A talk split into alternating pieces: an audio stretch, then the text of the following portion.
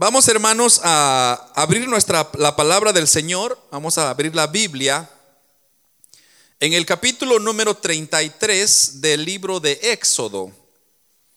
Éxodo, capítulo número 33. Yo voy a ir así despacio, hermanos, para que tal vez nos entiendan los hermanos que hablan inglés. Ahí lamentamos que no podemos tener traducción, pero la próxima tal vez y habrá alguien que nos traduzca. Amén. En el capítulo, hermanos, 33 del libro de Éxodo, y leemos en el versículo 12 al 16, vamos a leer. Si usted lo tiene, dice un amén, hermanos, o un gloria a Dios. Dice, hermanos, la palabra del Señor en el capítulo 33, versículo 12. Y dijo Moisés a Jehová, mira, tú me dices a mí, saca este pueblo y tú no me has declarado a quién enviarás conmigo. Sin embargo, tú dices, yo te he conocido por tu nombre y has hallado también gracia en mis ojos. Ahora pues, si he hallado gracia en tus ojos, te ruego que me muestres ahora tu camino, para que te conozca y halle gracia en tus ojos y mira que esta gente es pueblo tuyo. Y él dijo, mi presencia irá contigo y te daré descanso. Y Moisés respondió, si tu presencia no ha de ir conmigo, no me saques de aquí. ¿Y en qué y en qué se conocerá aquí que he hallado gracia en tus ojos? Yo y tu pueblo, si no en que tú andes con nosotros y que yo y tú, pueblo, seamos apartados de todos los pueblos que están sobre la faz de la tierra. Amén. Oramos, hermanos Padre, que estás en el cielo. Te damos gloria, honra y alabanza, Señor, esta noche. Gracias por la vida de mis hermanos que ya están presentes. Y aquellos que, Señor, vienen en camino, por favor, te pedimos que los traigas con bien, Señor, a este lugar. Que seas tú, Señor, dirigiendo sus vehículos, Padre, guárdalos y protégelos de cualquier mal. Sabemos, Señor, que el enemigo está acechando nuestras vidas, pero en el nombre de Jesús tú ya lo venciste en la cruz del Calvario. Padre, te pedimos ahora que seas tú, Señor, moviéndote, glorificándote, Señor, en medio de nuestras vidas. Padre, háblanos a la luz de tu palabra. Queremos oír tu voz en el nombre de Jesús. Amén y amén. Pueden hermanos tomar sus asientos. Amados hermanos, eh, mi deseo es que usted al escuchar esta palabra, usted sea motivado, hermanos, a buscar de la presencia de Dios porque no hay nada más especial no hay nada más satisfactorio en la vida del ser humano que aquel que, hermanos, tiene la presencia de Dios en su vida. Yo lo he dicho muchas veces, usted pudiera tener todo en esta vida, usted pudiera tener eh, eh, dinero en el banco, usted pudiera tener propiedades, usted pudiera tener tantas cosas, pero si usted no tiene la presencia de Dios en su vida, todo aquello llega a ser en vano. Porque todo lo que usted hará no, no tendrá satisfacción completa, sino más bien es algo que usted sentirá temporalmente. En cambio, lo de Dios, hermanos, es algo maravilloso que usted experimenta todos los días. Y cuando usted lleva la gracia de Dios en su vida, Hermano, usted se dará cuenta de que los años pasan, los días pasan, las horas pasan, pero usted sigue experimentando ese mismo estilo de vida. Cuando vemos, hermanos, esto, esta porción que hemos leído ahora, estamos hablando, hermanos, de un gran hombre que dice la Biblia que Moisés fue uno de los personajes que fue más humilde que cualquier otro ser humano en la tierra.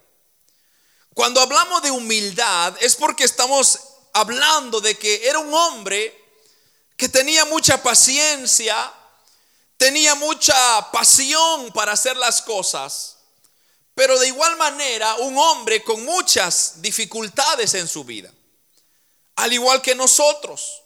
Tal vez usted y yo no somos perfectos porque nadie es perfecto, pero tal vez así como tenemos unas cuantas cualidades, tenemos otras cualidades que no son tan agradables. Pero cuando vemos la vida de Moisés, hermanos, usted se recuerda que Dios escogió a Moisés para liberar a su pueblo Israel. El pueblo de Israel había estado en cautiverio por 430 años. 430 años, hermano, haciendo lo mismo, lo mismo, lo mismo, siendo apuñalado, siendo traicionado, siendo presionado por los egipcios, hasta que viene Dios y dice, voy a liberar a mi pueblo Israel.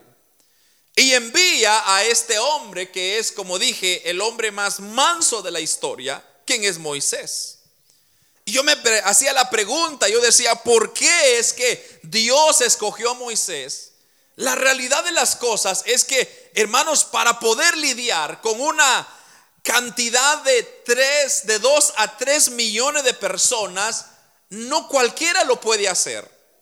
Si a uno, hermanos, le cuesta lidiar con un poco de personas, imagínese usted lidiar con tres y a dos a tres millones de personas. Se necesita un hombre especial.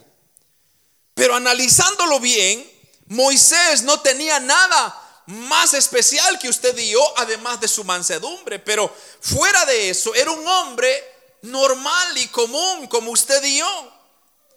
Pero entonces, ¿cuál fue la diferencia? El por qué Moisés, hermanos, fue un hombre que lideró al pueblo de Israel y lo sacó de la servidumbre en donde estaba el pueblo y ahora los lleva a un lugar donde Dios les había prometido que fluiría leche y miel. ¿Cómo lo hizo? ¿Cómo se esforzó? ¿Qué, qué herramientas usó él? Solo algo que sobresale en la vida y es la promesa de la presencia de Dios en su vida. Por eso le digo, hermano, usted y yo no somos tan diferentes porque igual tenemos cualidades buenas como cualidades malas. Pero hay algo en común que nos hace distinto a todo mundo. Es la presencia de Dios en nuestra vida. Entonces, cuando yo veo Moisés y vemos acá, hermanos, de hecho, el domingo pasado yo les estuve predicando sobre el proceso que Moisés eh, se tomó para sacar al pueblo de Israel. Cuando llegaron al Mar Rojo, Dios les abrió el Mar Rojo y ellos cruzaron y después los egipcios quisieron hacer lo mismo, fueron ahogados. Pero después de ahí caminaron tres días y llegaron a un lugar que se llamaba Mara, donde las aguas estaban amargas. Y ahí fue la prueba más difícil para Moisés porque, hermanos, el pueblo de Israel no había tomado agua por tres días, entonces fue presionado y le dijo, Moisés, necesitamos agua. Y el agua está amarga. Entonces, ¿qué hace Moisés? Viene Moisés y dice, bueno, vamos a buscar de Dios y a ver qué nos dice Dios. Y justamente Dios le dice, tira ese árbol que está ahí y échalo en el agua y dice que el agua se sanó y se convirtió en agua para beber. Solo ahí, hermanos, ya tenemos una evidencia de que este Moisés no era un cualquier hombre, sino que este Moisés tenía algo especial. Y, uno quisiera desear, hermanos, que el pueblo también de Israel por lo menos tuviera algo de eso. Pero ¿qué hizo el pueblo de Israel? Se quejó. El pueblo de Israel murmuró. El pueblo de Israel solamente juzgó, pero ellos no hicieron nada. Entonces, ¿qué hizo Moisés? Moisés vino y buscó la presencia de Dios.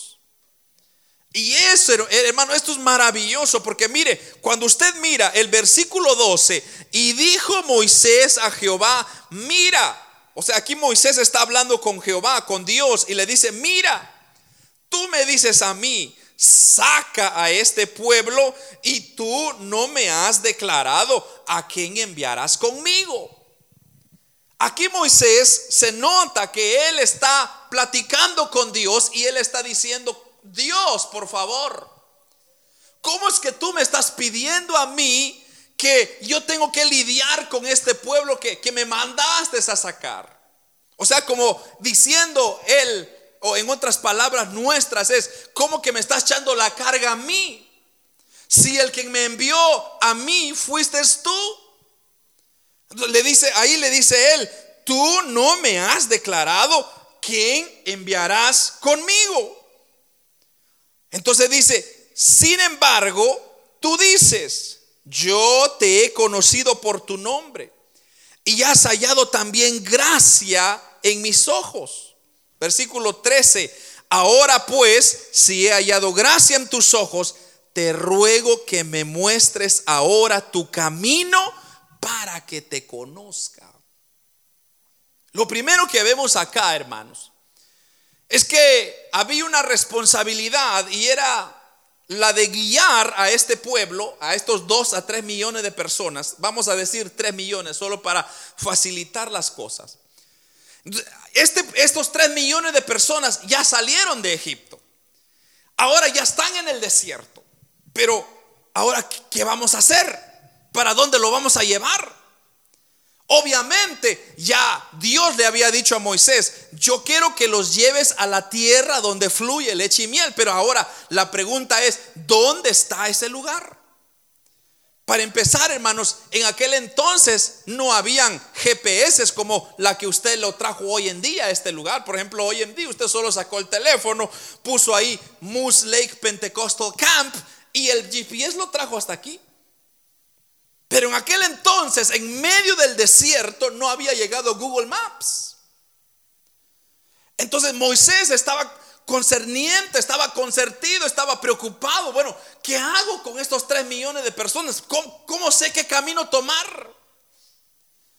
¿Cómo voy a saber yo que voy a, ir voy a ir en el camino recto? ¿Qué tal si voy por otro camino? Recuérdese usted que el desierto, hermanos, usted no tiene dirección. Más en aquel entonces no habían compases, usted no sabía dónde estaba el norte, el sur, el este. La única forma de guiarse es por el sol. Entonces ellos miraban dónde venía el sol y dónde se ocultaba. Entonces ellos ya decían, este es el este, este es el oeste. Entonces aquí es el norte, aquí es el sur. Así es como ellos determinaban.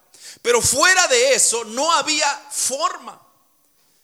Pero ahora aquí vemos, hermanos, que Moisés está en un dilema. Aquí Moisés está eh, preocupado porque, bueno, Dios le dice, tú sacaste al pueblo, ahora como diciendo, ahí ves qué haces con ello. Pero viene Moisés y le dice, Dios, yo quiero que tú me, digas, ¿a quién vas a enviar conmigo? E, esa es la pregunta clave. Tú quieres que yo guíe, pero ¿quién va a ir conmigo dirigiéndome? Y es que, amado hermano, si usted no tiene al Espíritu de Dios con usted que lo guíe en este mundo, porque este mundo en que estamos es un mundo espiritual desértico, es puro desierto. Y si usted no tiene la guianza del Espíritu de Dios en su vida, usted no tendrá dirección, no va a poder ir a ni un lado. Necesita la ayuda de alguien y ese alguien se llama Espíritu Santo. El Espíritu Santo es tan necesario en la vida porque, hermanos, Él es Él quien le va dirigiendo, quien le va guiando, quien le va mostrando cuál es el camino que usted debe de tomar. Hemos dicho, hermanos, que el enemigo no está contento. El enemigo sabe que cuando usted se dispone, cuando usted pone su vida, hermanos, en la mano de Dios, en la dirección de Dios, el enemigo sabe que usted va a tener éxito y a él no le conviene que el Señor lo reprenda. Satanás sabe que va a perder cuando usted busca esa ayuda como la que buscó Moisés. Pero quiero decirle, amado hermano, hermana, joven, niño, que si usted tiene la presencia de Dios en su vida, será el único elemento, el único compás, el único GPS que usted necesita para llegar a la vida eterna. De otra manera no podremos llegar. No hay salvación por otro medio, sino solo a través de Jesucristo. Moisés se preocupó y dijo, Dios, ¿cómo que me estás diciendo que este es mi pueblo? Porque yo lo saqué, pero yo no hice nada, tú me mandaste. Ahora me estás diciendo que yo los guíe, ¿cómo los voy a guiar? Ahora dime quién me va a ayudar. Versículo 14, y él le dijo, mi presencia irá contigo, y mire esto, te daré descanso. Hermano, cuando la presencia de Dios está en su vida, usted tiene descanso. Hermano, algo que ya les conté lo que me pasó el día de ayer. El día de ayer estábamos preparándonos para venirnos acá. Desde ya, hermano, Dios ha venido confirmando que Dios va a hacer cosas grandes con nosotros en este lugar. Dios va a sanar, Dios va a restaurar, Dios va a cambiar vidas en este lugar. Pero por eso, hermanos, Satanás no está contento. Y el día de ayer, hermanos, yo con mi esposa y mi familia veníamos a hacer unas cosas, como dije, para venir para acá. Y solamente, hermanos, veníamos tranquilo, normal, como cualquier otro día, cualquier otra ocasión. Y solamente cuando iba a doblar hacia la calle que estaba cerca de mi, de mi vecindario, la, camioneta se trabó el timón y yo ya no lo pude controlar. Y esa camioneta solo se fue por, por presión y se apagó el motor. Y hermanos, yo medio lo ahorillé y ahí se quedó el carro. No se movió. Pero algo que a mí me sorprendió es que, hermanos, lo que Satanás quería hacer era desanimarnos a nosotros. Lo que Satanás quería era que echarnos miedo, echarnos temor de que, hermanos, eh, nosotros íbamos a fracasar, pero hermanos, sabemos de que si Dios está con nosotros, ¿quién contra nosotros? Sabemos que si Dios está conmigo, ¿quién contra mí? Por eso, hermanos, usted tiene que estar centrado y siempre andar preparado porque usted no sabe cuándo le toca y el día que le toque y hermano, mejor listo porque la vida se acaba en cualquier instante. En ese momento, lo único que se pasó por mi mente, dije yo, gracias, gracias al ángel, mi protector mío, porque un empujoncito, si nos deja, hermanos, en, en una calle, venía un tráfico a 100 kilómetros por hora, le aseguro que no estuviéramos acá. Estuvieran haciendo un velorio ahorita. Y nosotros felices, porque ¿sabe qué? Yo no le tengo miedo a la muerte. Es más, si me voy ahorita, yo sé para dónde voy. Si yo me muero ahorita, yo sé que voy a abrir los ojos allá con mi amado Salvador, pero yo sé que todavía no llega mi hora, pero no sabemos cuándo nos toca. ¿Y usted sabe para dónde va, hermano? Qué bueno. Porque si no, usted debería de saber. Moisés estaba preocupado. Moisés estaba preocupado y dijo, bueno, eh, momento, Señor, tú me estás mandando guiar a este pueblo, pero bueno, ¿y quién va a ir conmigo? Pues entonces le dice el Señor, mi presencia irá contigo. Y si la presencia de Dios va conmigo, entonces dice la Biblia, tendremos descanso. ¿Sabe qué es descanso, hermano?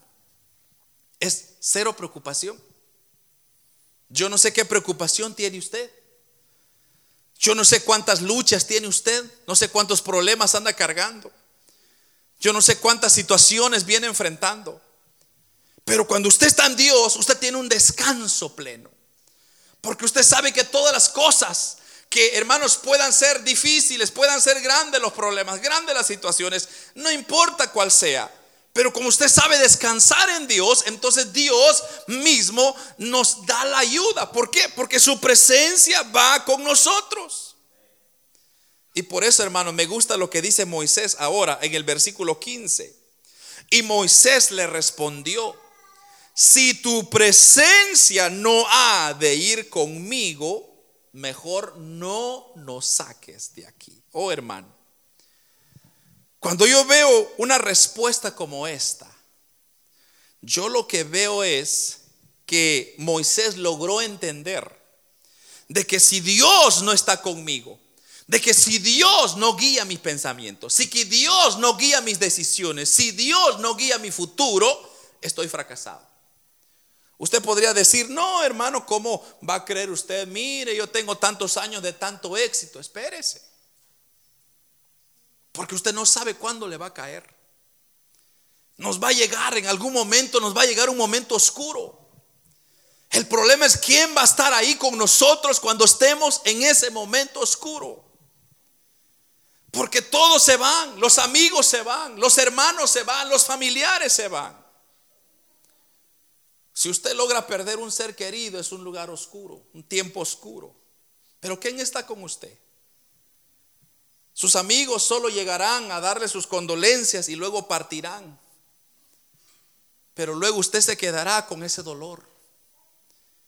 Pero no hay mayor consuelo que el consuelo que viene de lo alto, hermano el consuelo que viene del cielo, en la presencia de Dios en la vida de uno, es lo más maravilloso que un ser humano pueda entender y pueda recibir, hermano.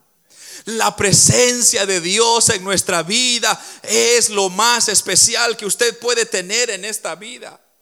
Usted puede tener como no tener, usted puede hacer como no hacer, pero si tiene la presencia de Dios, hermano Moisés dijo, si tú no vas conmigo, yo no me muevo. Porque él sabía que, hermanos, andar en este mundo sin la presencia de Dios, primeramente nos llevará al fracaso. Sin la presencia de Dios en nuestra vida, primeramente nuestro futuro está fracasado. Usted podría decir, oh hermano, no me eche sal. Ay, no, no me tire esa maldición, hermano. Es que no es una maldición, es una realidad. ¿Sabe por qué? Porque este mundo reina Satanás y sus demonios. Y Satanás y sus demonios se han encargado de que el mundo vaya de fracaso en fracaso. Satanás y sus demonios en ningún momento quieren que usted prospere, sino más bien lo que él quiere es acabarlo. Lo que Satanás quiere es deshabilitarlo, eliminarlo. Pero, oh, hermano, hay buenas noticias porque allá en la cruz del Calvario nuestro Señor Jesucristo lo venció y ahora por eso usted y yo somos más que vencedores en Cristo Jesús. Por eso usted y yo podemos declarar victoria en el nombre de Jesús. ¿Por qué? Porque hermanos, ya no está en nosotros la oscuridad, sino la luz de Cristo.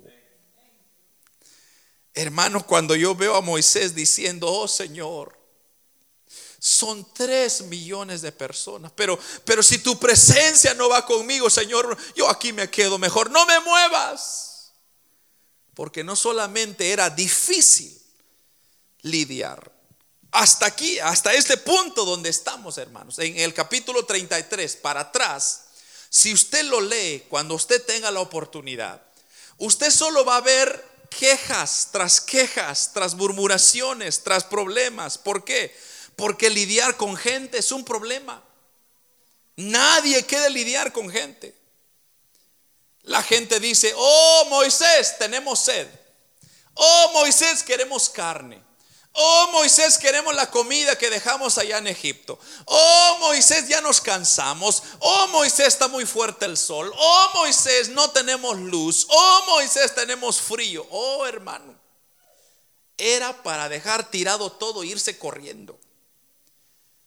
Pero ¿qué era la diferencia? ¿Qué, ¿Por qué Moisés no dejó tirado todo? ¿Sabe cuál era? La presencia de Dios en su vida. Porque cuando hay presencia de Dios en su vida, oh hermano, usted vive un evangelio precioso, vive una vida en esta tierra precioso. ¿Por qué? Porque usted sabe que no está aquí para agradar a nadie, sino para agradar a Dios. Hermano, a mí me sorprende de que para buscar las cosas del mundo, todo mundo está ahí. Si usted dice, hermano, vamos a tener un concierto, todo mundo está ahí. Pero cuando dice, vamos a buscar de Dios, son muy pocos. Son muy pocos. ¿Por qué son muy pocos? Porque nadie quiere buscar de Dios. Porque estamos muy ocupados en nuestros quehaceres. Porque hay otras prioridades en nuestras vidas. Y a Dios lo dejamos de último. El problema es que cuando lo necesitamos verdaderamente, entonces ahí queremos sacar lo último y ponerlo en primer lugar. Ya no se puede. Porque a Dios, si hay algo que a Dios le desagrada, es que el hombre no le dé el primer lugar a Dios en su vida. No sé si me escuchó. Si hay algo que Dios detesta, a Dios le molesta, es que el hombre sea irreverente con él. Que el hombre no sea agradecido con Dios. Sino que pone a Dios como cualquier cosa, lo pone por ahí. Pero cuando está necesitado, entonces lo saca y dice, Dios, respóndeme, ayúdame. Pero Dios no es un cualquiera que tenemos ahí. Dios quiere ser siempre el primero en nuestra vida. Porque hermano, yo ¿sabe cómo veo yo esto? Y sabe cómo lo vio Moisés. Solo imagínese usted un triángulo. Vamos a imaginarnos un triángulo así, ¿verdad? La punta aquí, la esquina aquí, la otra esquina aquí. Moisés así se así fijó a Dios. La punta aquí, la otra punta aquí, la otra punta aquí. Entonces, Moisés lo que quería era estar cubierto bajo esa sombría. O sea que esa punta le pertenecía a Dios. Y estas dos puntas era Él. Eh, o sea, Él tenía que estar debajo. Porque si Él estuviera encima, entonces Dios queda abajo. Y cuando Dios está abajo, Dios no obra. Dios no responde, Dios no sana, Dios no liberta, Dios no cambia, Dios no bendice.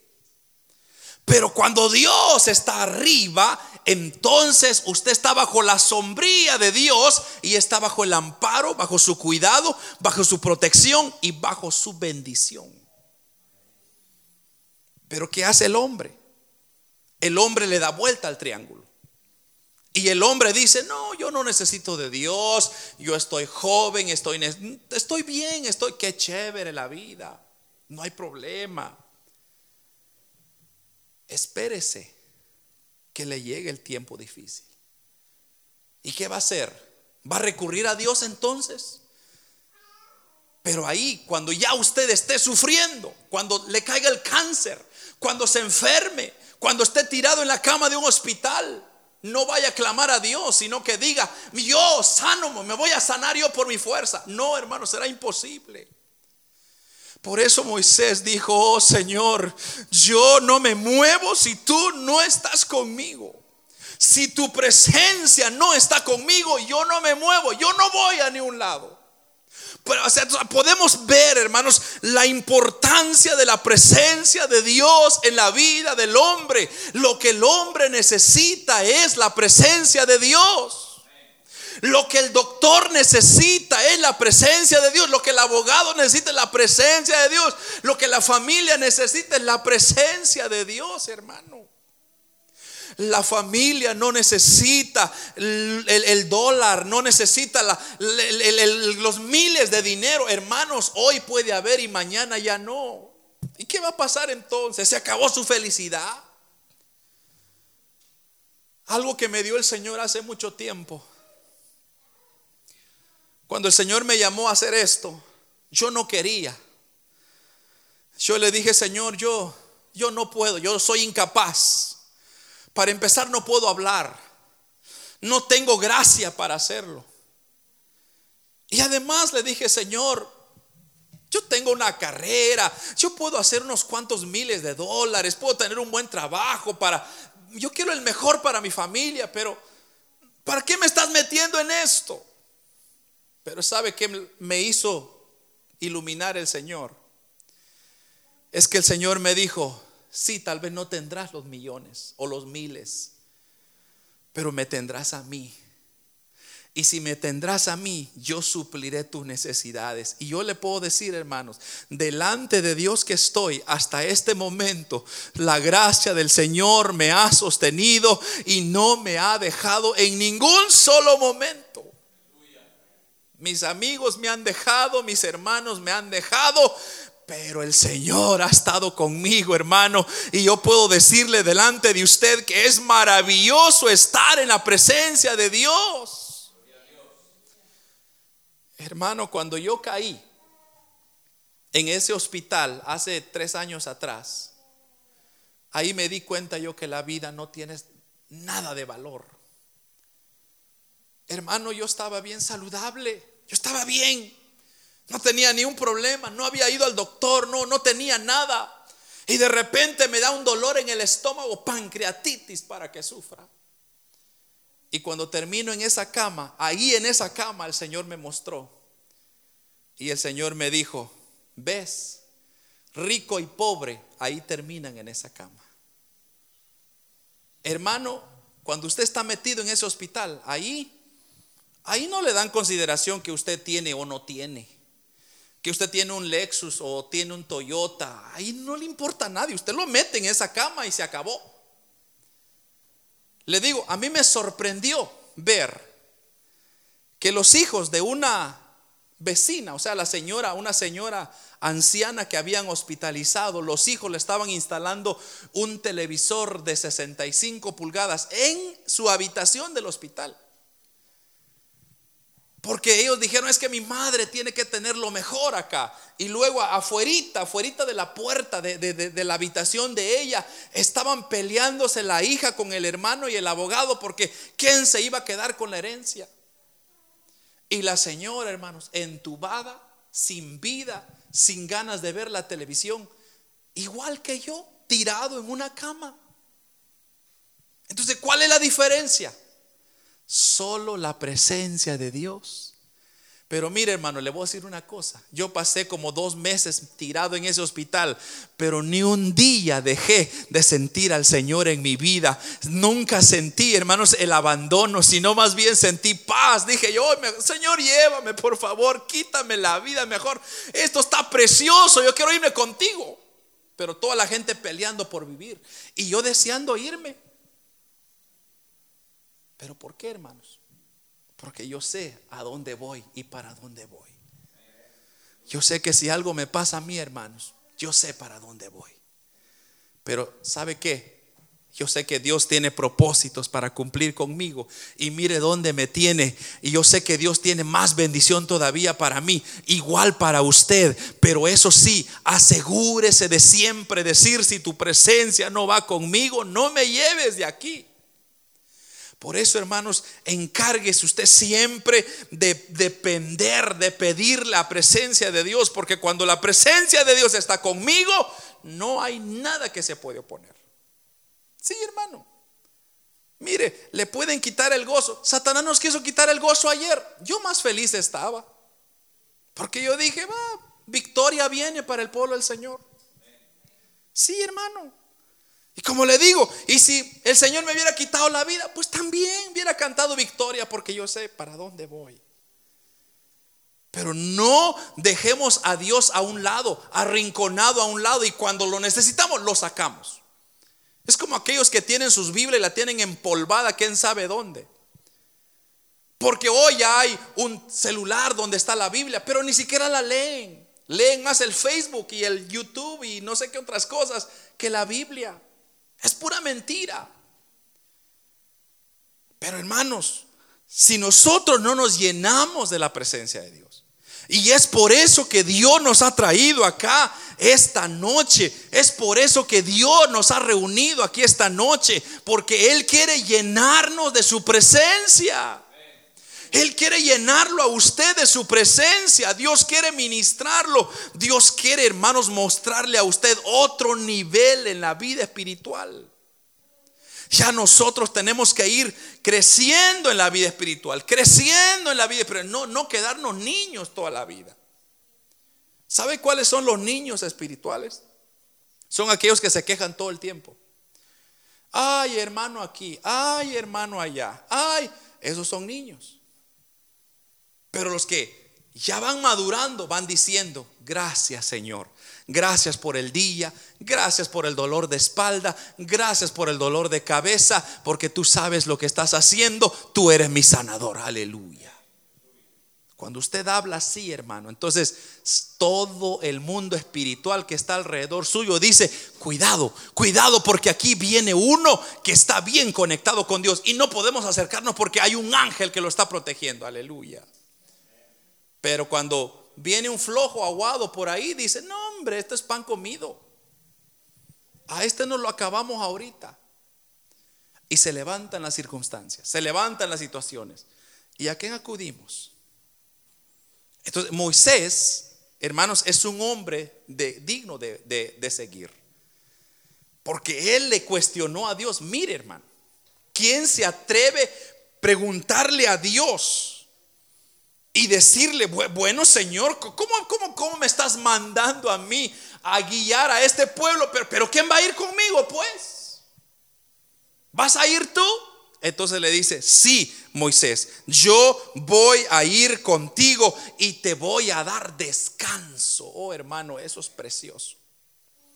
¿Sabe que el andar con Dios nos da paz? ¿Cuántos tienen paz aquí? ¿Tienen paz? Yo tengo paz. El mundo, hermano, no tiene paz. ¿Sabe por qué no tiene paz el mundo? Porque el mundo no tiene a Dios. Cuando usted no tiene a Dios, no tiene paz. Usted está preocupado. Hasta los frijoles se preocupa. Ay, hermano, se me quemaron los frijoles. No hay paz. Pero cuando usted tiene paz, hermano, usted dice que se quemen los frijoles, hombre, ahí echamos otro, otro poco, no hay problema. Hay paz. La presencia de Dios nos da paz. La presencia de Dios nos ayuda a poder superar cualquier situación que se levante en esta tierra. Hermano, yo le voy a decir algo. Yo, ¿sabe cómo lo veo yo esto? Así. Cuando usted, digamos, va caminando y se encuentra en un, en un paredón, en una, en una pared, ¿verdad? En una pared. Usted ya no mira qué hay ahí atrás. Usted ya no mira porque hay una pared, ¿verdad? Entonces, si yo camino, ¿verdad? Acá, esto es una pared, yo no sé qué hay atrás. Alguien pudiera decir, hermano, yo sé que hay atrás, pero porque ya lo vio, pero ahorita no puede ver nada. Entonces, pero cuando yo voy con alguien más alto que yo, o sea, cuando yo voy con alguien más alto que yo, ese alguien tiene un panorama más grande todavía. Entonces ahora ya no es mis ojos físicos, sino es Dios conmigo mostrándome lo que va a venir mañana. Y hermano, ¿acaso Dios se va a equivocar si Él hizo todas las cosas? Él sabe el ayer, el hoy y el mañana. ¿Cómo va a permitir Dios que usted fracase si Él ya sabe qué es lo que va a venir? Entonces Dios lo va a cuidar, Dios le va a mostrar, Dios lo va a dirigir. Por eso, hermano, cuando usted toma, mire, si usted ponemos un drone aquí arriba, usted puede ver todo lo que hay en este campamento.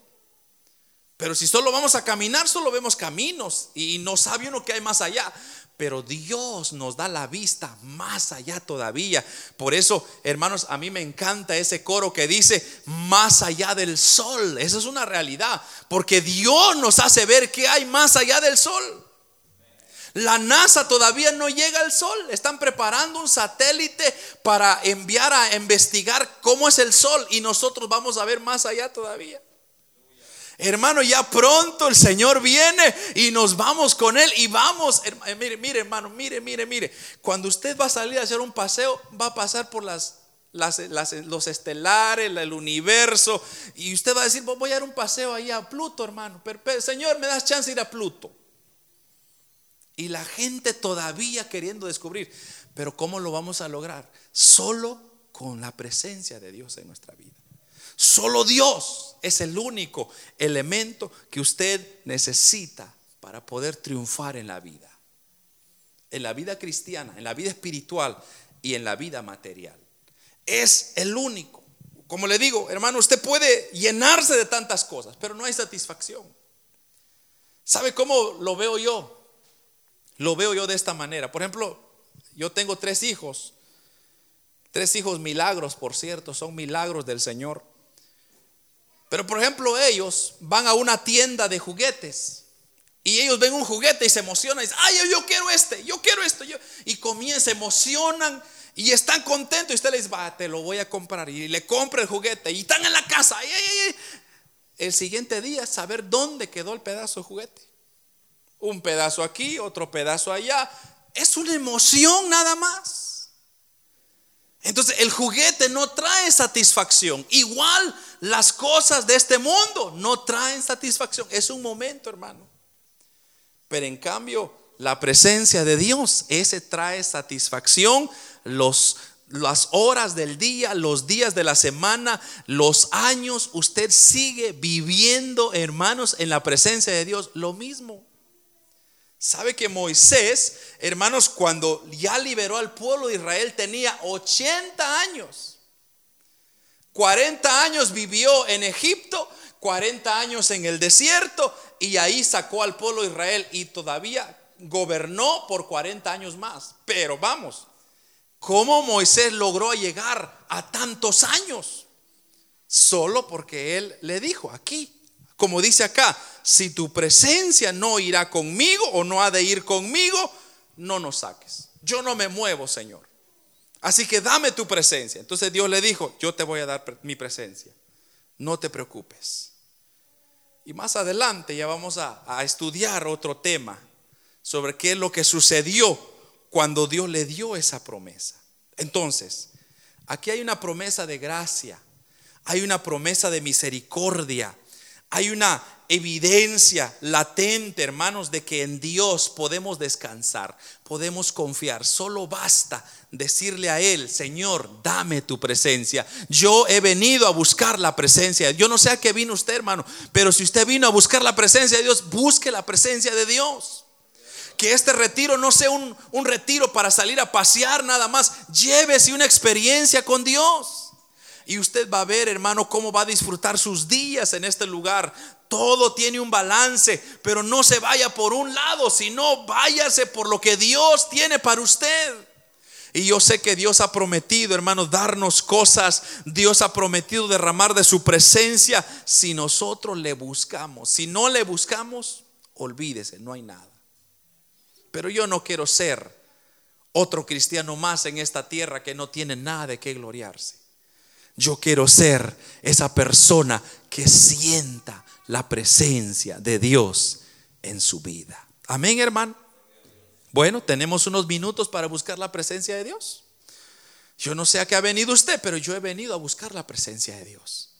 Si usted ha venido a buscar la presencia, yo le invito, hermano, que venga y busque del Señor. Usted se va a dar cuenta lo maravilloso que es sentir al Dios vivo, al Dios real, al Dios eterno, al Dios creador del cielo y de tierra. Hermano, es maravilloso. Es la experiencia más especial que usted pueda llevarse.